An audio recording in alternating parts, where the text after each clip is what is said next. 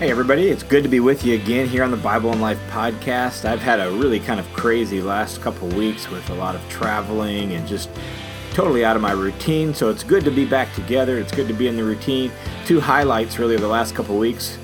Uh, one was being with my nephew and his new bride celebrating their wedding uh, together, and that was just a lot of fun. It was really a beautiful wedding, a great ceremony. The other highlight was uh, getting to visit my wife's grandma up in northern Idaho and spending some time with family up there. That was just uh, a lot of fun. So, yeah, that was great. And it's just been uh, really a good time of totally different routine, but it's good to kind of settle back in and get back into the normal groove of things and, and be able to be together here on this podcast today. Um, one really little exciting uh, thing that uh, is happening just today, uh, as you listen to this podcast, um, two hard drives are on their way to the Philippines with uh, my Bible study skills course and my uh, Bible survey course on there, and they're going to be used to help equip and train pastors and leaders in some rural churches in the Philippines.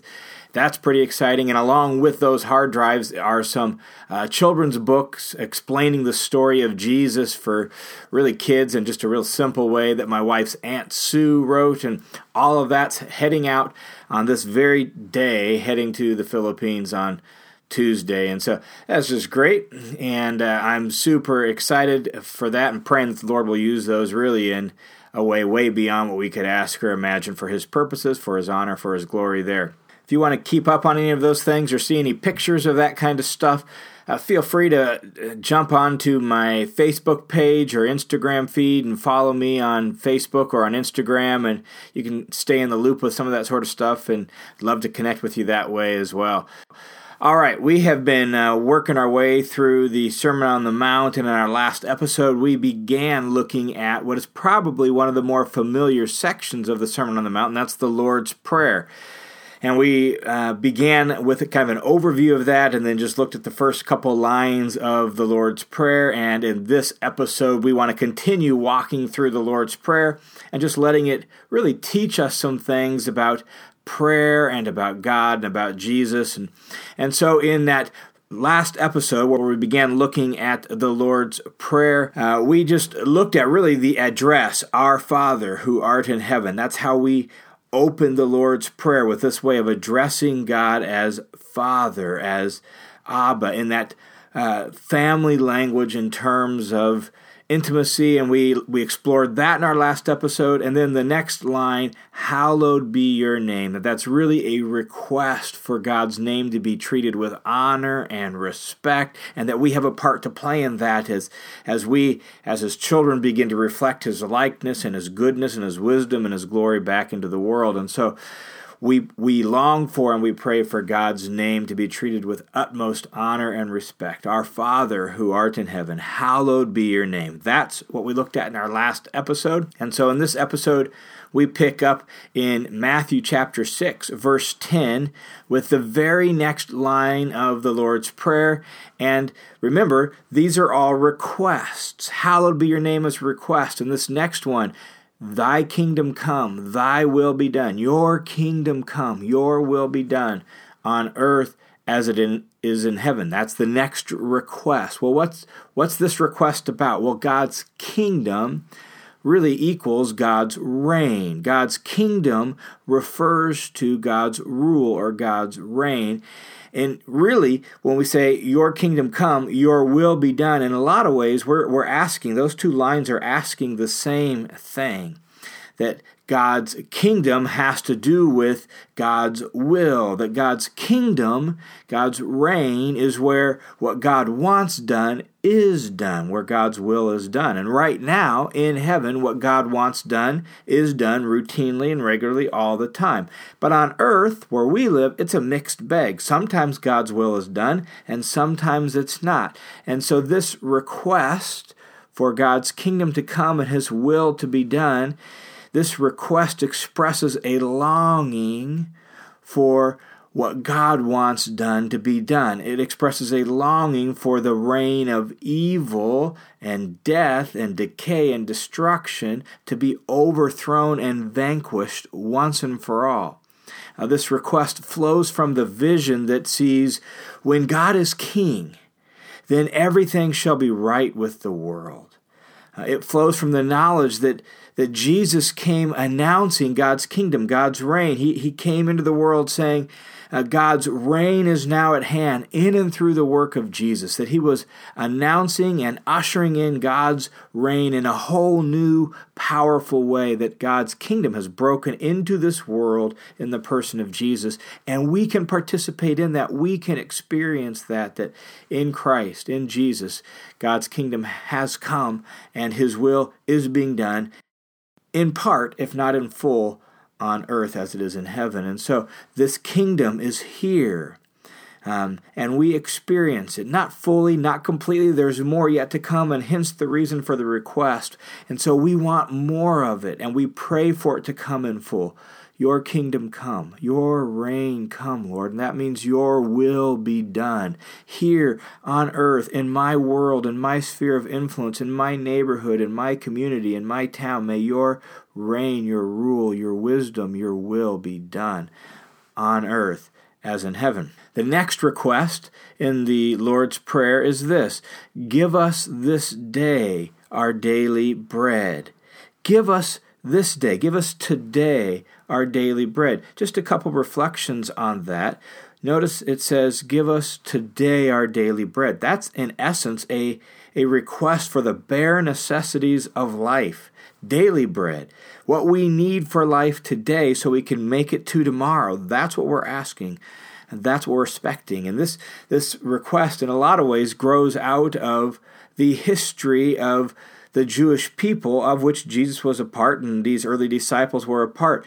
They, they would hear this, and it wouldn't be hard for them in their imagination to think back to the days of Moses 1400 years before their time when Israel was wandering in the wilderness right after the Exodus and God gave them manna and he gave them bread for today and they were only allowed to gather enough for today and and and that's what God provided. Well, this request basically uh, picks up that idea and says, God, we're, we're trusting you to give us what we need for today to make it to tomorrow and it expresses great confidence in our Father's ability to care for us. In fact, again, Dallas Willard in his comments on the uh, the Lord's Prayer says, imagine like a little kid, little Billy, who who is storing up a little bit of leftover oatmeal at the end of his meal and a little extra piece of bacon. Maybe he breaks off the, you know this one day, and he's storing all the stuff up because he he's not sure he's going to have enough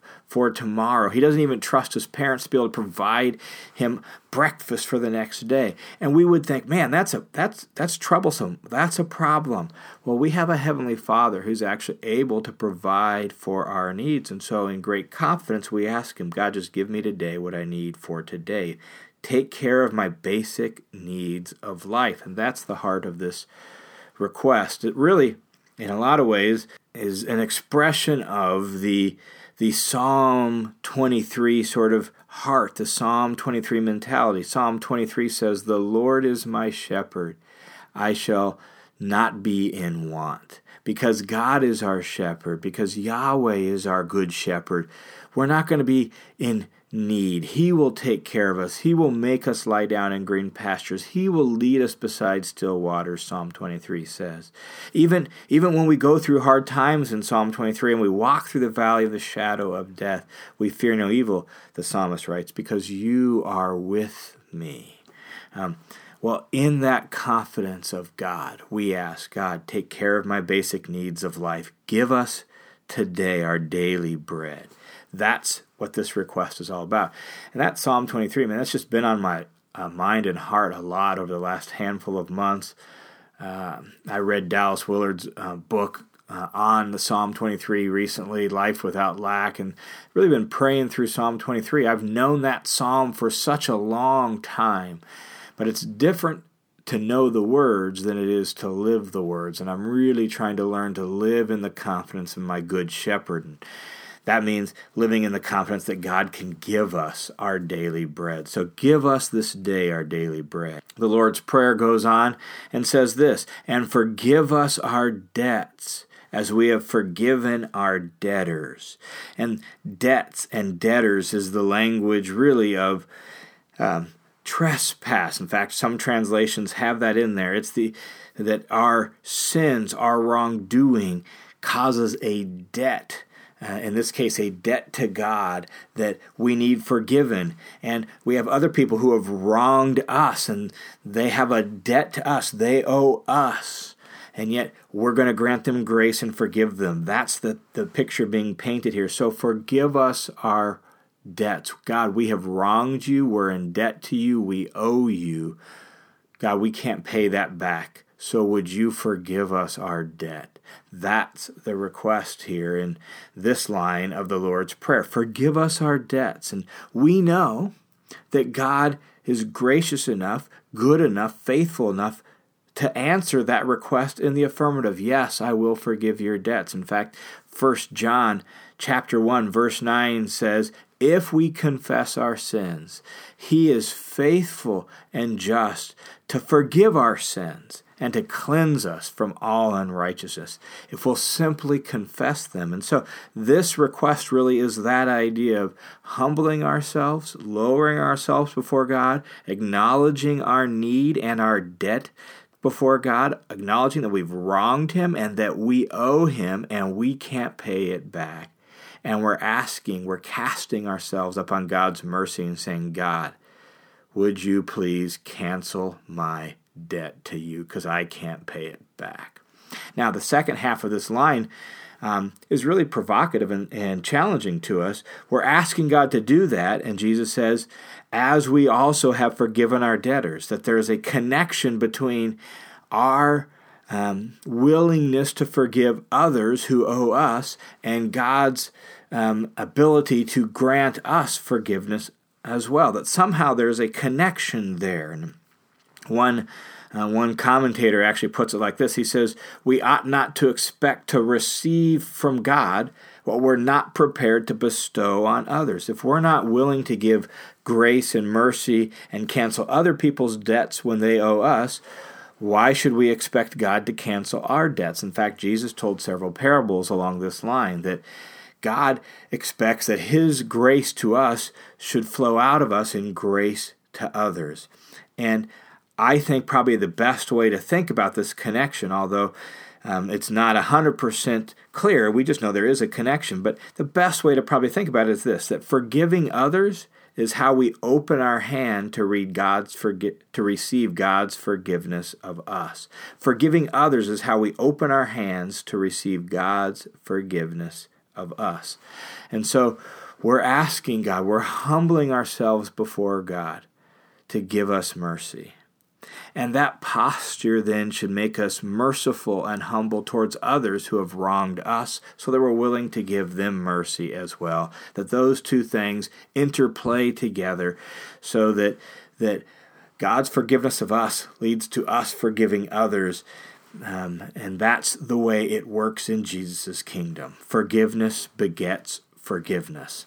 And so we give grace to others as well.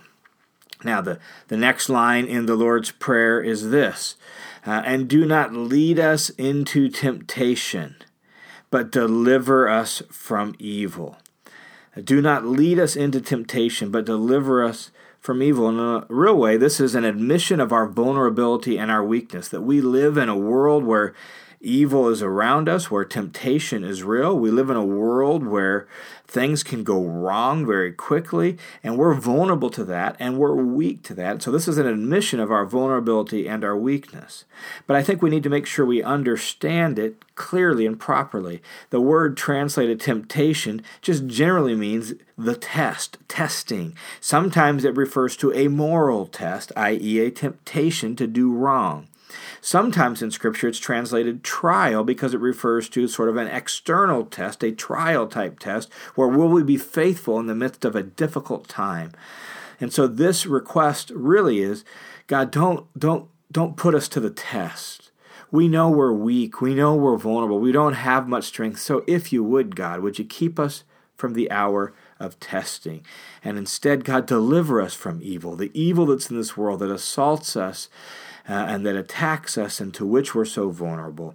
And we actually see Jesus practicing what he preaches here in the Garden of Gethsemane on the night before his crucifixion, where he says, uh, Don't lead me into the hour of testing. Let this cup pass from me. Nevertheless, Lord, your will be done, not my will be done.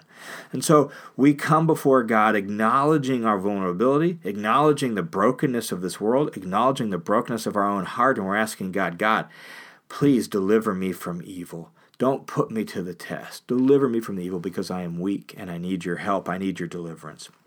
Well, that's that's where the Lord's Prayer formally really ends. The last line of it um, for yours is the kingdom and the power and the glory forever, um, actually isn't in some of the earliest manuscripts of the New Testament. It was probably tacked on later as this prayer began being used in churches and being praised as sort of a, a fitting conclusion to the prayer, and then eventually kind of worked its way into some of the manuscripts, and hence it's in our Bibles, but it's in brackets to let us know that it likely wasn't part of uh, the original words of Jesus, but it's a fitting into the Lord's Prayer. For yours is the kingdom, God, yours is the power, and yours is the glory forever and ever.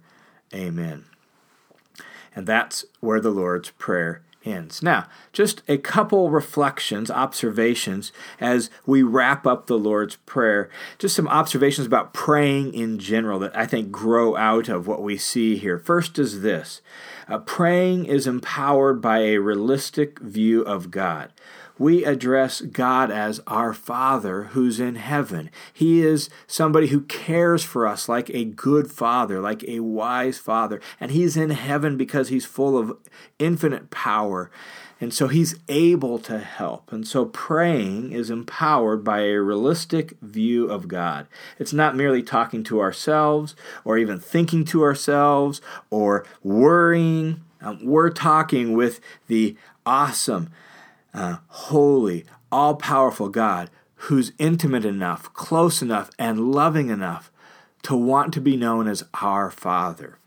So when we pray, uh, we remember who God is the God who loves us and wants the best for us, who's wise enough to know what that is, and who's powerful enough to make it happen. So that's the first observation about prayer. Praying is empowered by a realistic view of God. The next observation I want to make from the Lord's Prayer about prayer, praying, is praying is request.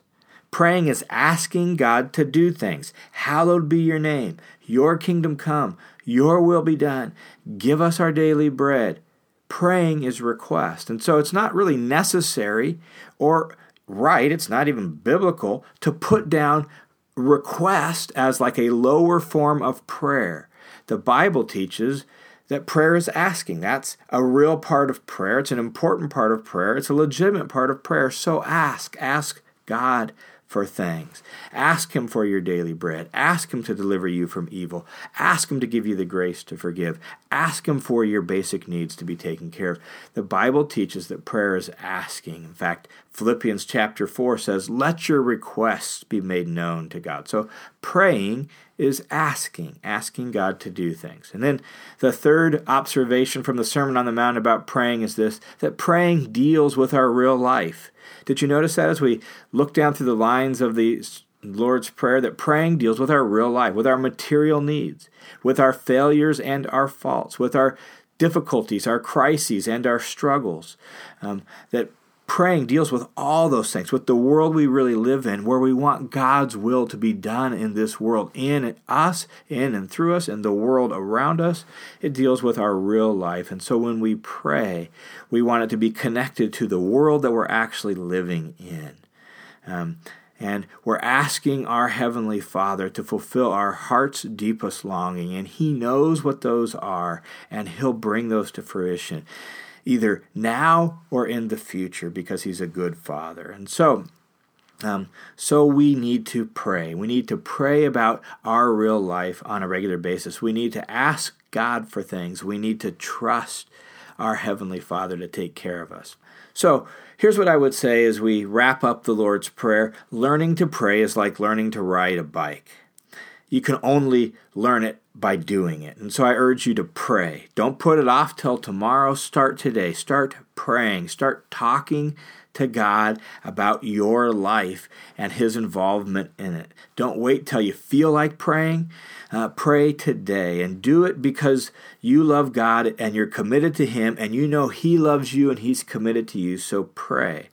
And when you're not sure what to pray or how to pray, there's nothing wrong with. In fact, there would be everything right with just praying the Lord's Prayer, committing it to memory, and just meditating on it and let it be an outline for your prayers, and then spinning off of that and letting it kind of prompt you to talk to God about those things. Our Father who art in heaven, hallowed be your name. God, I want your name to be hallowed. And using the Lord's Prayer as an outline for your prayer so that you can you can actually uh, be guided into prayer. And so don't be afraid to use the Lord's Prayer as a launching pad for prayer and then to expand on it um, as you're learning to pray. And, you know, the reality is that the, the longer I walk with Jesus and the longer I try to pray, the more aware I am of my need for Jesus to help me pray and to help me to know how to pray. That prayer, just for whatever reason, is a struggle, is oftentimes a challenge. And so, we're asking Jesus, just like his disciples, Lord, teach us to pray and help me to learn how to pray and give me the grace to pray. And I've actually already had some response from my podcasts on the beginning of the Lord's Prayer, and where, where people have written me some questions they've had about prayer. People just wanting some guidance on prayer. And so here's what I would like to do I would actually like to do a maybe a short series of podcasts just on prayer. So if you have questions on prayer, if you, you've struggled with prayer, I would love to hear from you and hear some of those questions. So you can email me at uh, john at johnwhittaker.net. John at johnwhittaker.net. Just send me your questions or some of your struggles or the things you've wrestled with in prayer. And, and I want to put together a, a short series of podcasts just really exploring prayer and maybe answering some of uh, your questions about prayer and helping us all to, to grow and learn from the wisdom of Jesus. Maybe with some of the things I've wrestled with as I've struggled to learn how to pray. And so if you've got questions or you've wrestled with prayer, email those to me at john at johnwhittaker.net. Or if, if you're following me on Facebook and Instagram, you can actually direct message me uh, there and send me your questions as well. And I would just love to hear from you and hear maybe what you're wrestling with. And, and then I'll put together eventually here a short series of, of podcasts just exploring some of those questions and those struggles in prayer because prayer is so important, so vital to building a friendship with God. And that's the essence of our Christian life is walking with God, doing life with him, and prayer is at the heart of that. All right. God bless you guys. Thanks for tuning in. Again, if you if you want to follow me on social media, you can check out my Facebook page or uh, my Instagram page, and you can follow me there. And if you're interested in supporting this podcast because you're finding great value in it and it's being helpful to you, um, you can go to patreon.com slash John Whittaker, patreon.com slash John Whittaker, and you can check out my Patreon page and, and you can become a patron of the Bible and Life podcast. God bless you guys. We'll see you next time on the Bible and Life.